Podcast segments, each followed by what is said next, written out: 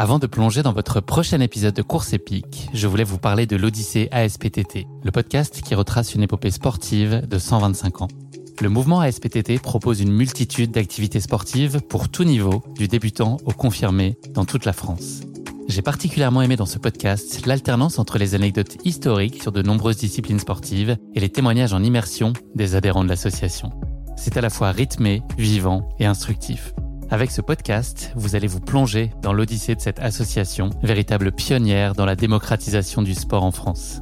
Et puis les quatre épisodes de l'odyssée ASPTT mettent en lumière ce qu'il y a de plus essentiel dans le sport selon moi. Les notions d'égalité, de solidarité, d'inclusion et d'accessibilité. Et dont la course à pied est d'ailleurs une très belle expression, vous êtes bien placé pour le savoir.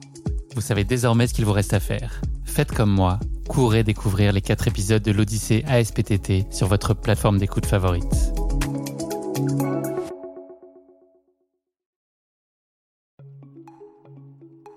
Salut, c'est Guillaume. Je vous propose de découvrir un extrait du prochain épisode de Course épique. Course épique, c'est chaque semaine un invité, une course, une histoire hors du commun. Je vous donne rendez-vous tous les mercredis pour découvrir un nouvel épisode et vivre une grande et belle histoire de course. Mais avant ça, place à un extrait de notre prochain épisode.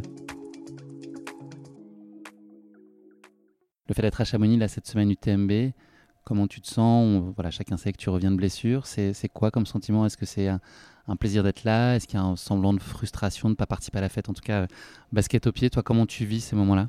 Bah, non, après c'est vrai que Chamonix, euh, c'est un petit peu le, point le point incontournable depuis quelques années maintenant, à la fin du mois d'août. Et euh, bon voilà, je suis là, je suis là quasiment tous les ans, sauf en cas d'extrême euh, extrême urgence ou de vendange ou de choses comme ça. Mais non, je suis là tous les ans et je cours vraiment pas tous les ans.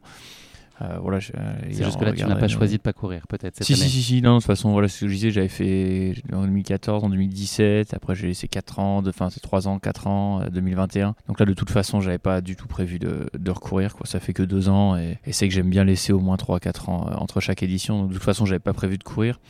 Mais c'est vrai que j'ai eu une année un petit peu, un petit peu complexe, un petit peu chargée, mais, euh, mais bon voilà, j'espère que là être sur la bonne pente et là j'arrive à refaire des, des, belles sorties. Donc euh, je crois que j'ai même jamais été aussi actif euh, une semaine du TMB. Donc donc non, ça fait plaisir de pouvoir courir et puis on aborde après les journées un peu plus détendues et serein. Donc donc non, ça me fait plaisir d'être là. C'est toujours ouais effectivement, ça rappelle toujours des bah, les mémoires de course, les mémoires de veille de course parce que là on est on est jeudi quoi. Et, donc non non, ça me fait ça me fait toujours ouais revivre plein plein plein d'émotions d'être ici et puis de bah, avoir les euh, voilà, euh, un petit peu dans la, peau dans laquelle je suis des fois. C'est aussi marrant de, voir un peu comment ils, comment ils se gèrent, comment ils gèrent la pression, tout ça. Et puis voilà, en plus cette année, il y, a eu des conditions difficiles sur la TDS, sur la PTL. C'est des choses que j'aime bien, quoi, qui rappellent aussi que la montagne, euh, bah, c'est pas, c'est pas un stade, c'est pas un stade d'athlétisme, mais qu'il faut composer avec, avec plein d'autres choses. Il n'y a pas que la performance qui compte, et c'est ça l'ultra pour moi. Donc ouais, c'était une des, belles courses qu'on a vécues jusque-là. Voilà, j'espère qu'il y aura quand même deux trois trucs complexes pendant le TMB qui fera pas 25 degrés tout le long, avec qu'il y aura un peu de piment, quoi. Voilà. Ah on est là pour vibrer aussi avec les conditions.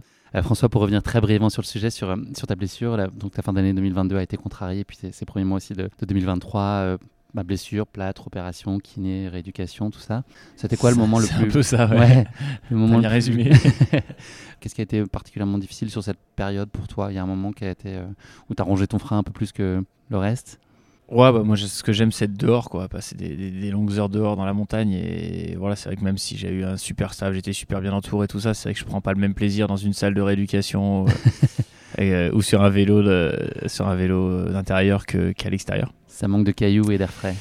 Et c'est un peu ça, c'est clair. Et donc voilà, donc ça c'était assez difficile, mais bon, ça c'est dur de se plaindre. C'est que j'ai jamais trop été blessé, donc euh, donc voilà, j'ai pris j'ai pris cette première phase de rééducation, on va dire aussi bien que possible avec un peu de patience. J'ai vraiment fait ce qu'il fallait. J'étais plusieurs fois en centre de rééducation j'ai pu reprendre le ski de randonnée quand même finalement très très tôt et donc euh, donc voilà j'ai pu être dehors après voilà j'ai eu un petit petit contre-coup où finalement voilà c'était plus un petit peu plus profond un petit peu plus global que juste une fracture et donc du coup il a fallu vraiment faire doucement avec euh, avec les os avec la danse enfin surveiller toutes les densités osseuses toutes les valeurs toute l'immunité tout ça donc voilà, un peu galéré de, mai à, fin juillet. Et là, j'espère qu'on est reparti sur la bonne pente. Et, voilà, après, voilà, c'est sûr que bah, 2023, c'est pas c'est pas la saison que j'aurais espéré, que j'aurais rêvé, mais, euh, mais bon, au final, j'ai quand même réussi à faire des choses, j'arrive à être dehors et puis bah du coup j'en ai, profité pour faire plein d'autres projets. On va se parler euh, de l'Ultra Spirit. C'est une course que, tu as créée. La première édition était l'année dernière. Comment elle est née cette idée? Cette envie, elle, elle a jailli d'où?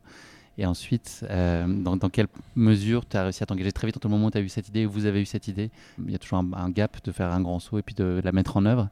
Est-ce que ça a été très immédiat pour toi et tu as eu cet esprit de l'entreprendre et de la rendre tangible très vite?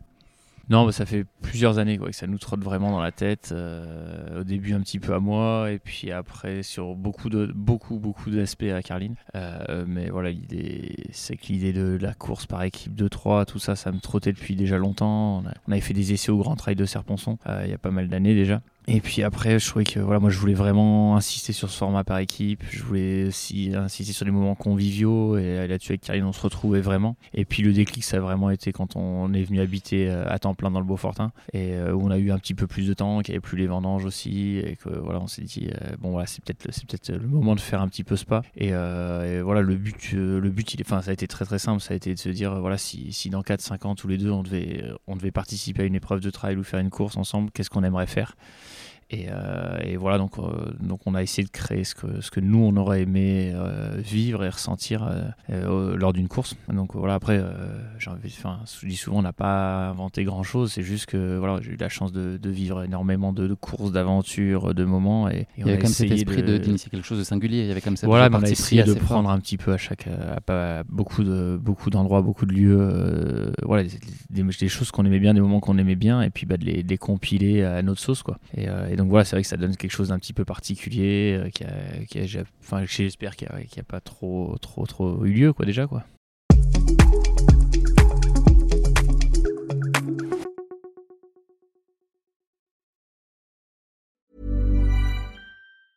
Mom deserves the best, and there's no better place to shop for Mother's Day than Whole Foods Market. They're your destination for unbeatable savings, from premium gifts to show-stopping flowers and irresistible desserts. Start by saving 33% with Prime on all body care and candles. Then get a 15-stem bunch of tulips for just $9.99 each with Prime. Round out Mom's menu with festive rosé, irresistible berry chantilly cake, and more special treats. Come celebrate Mother's Day at Whole Foods Market.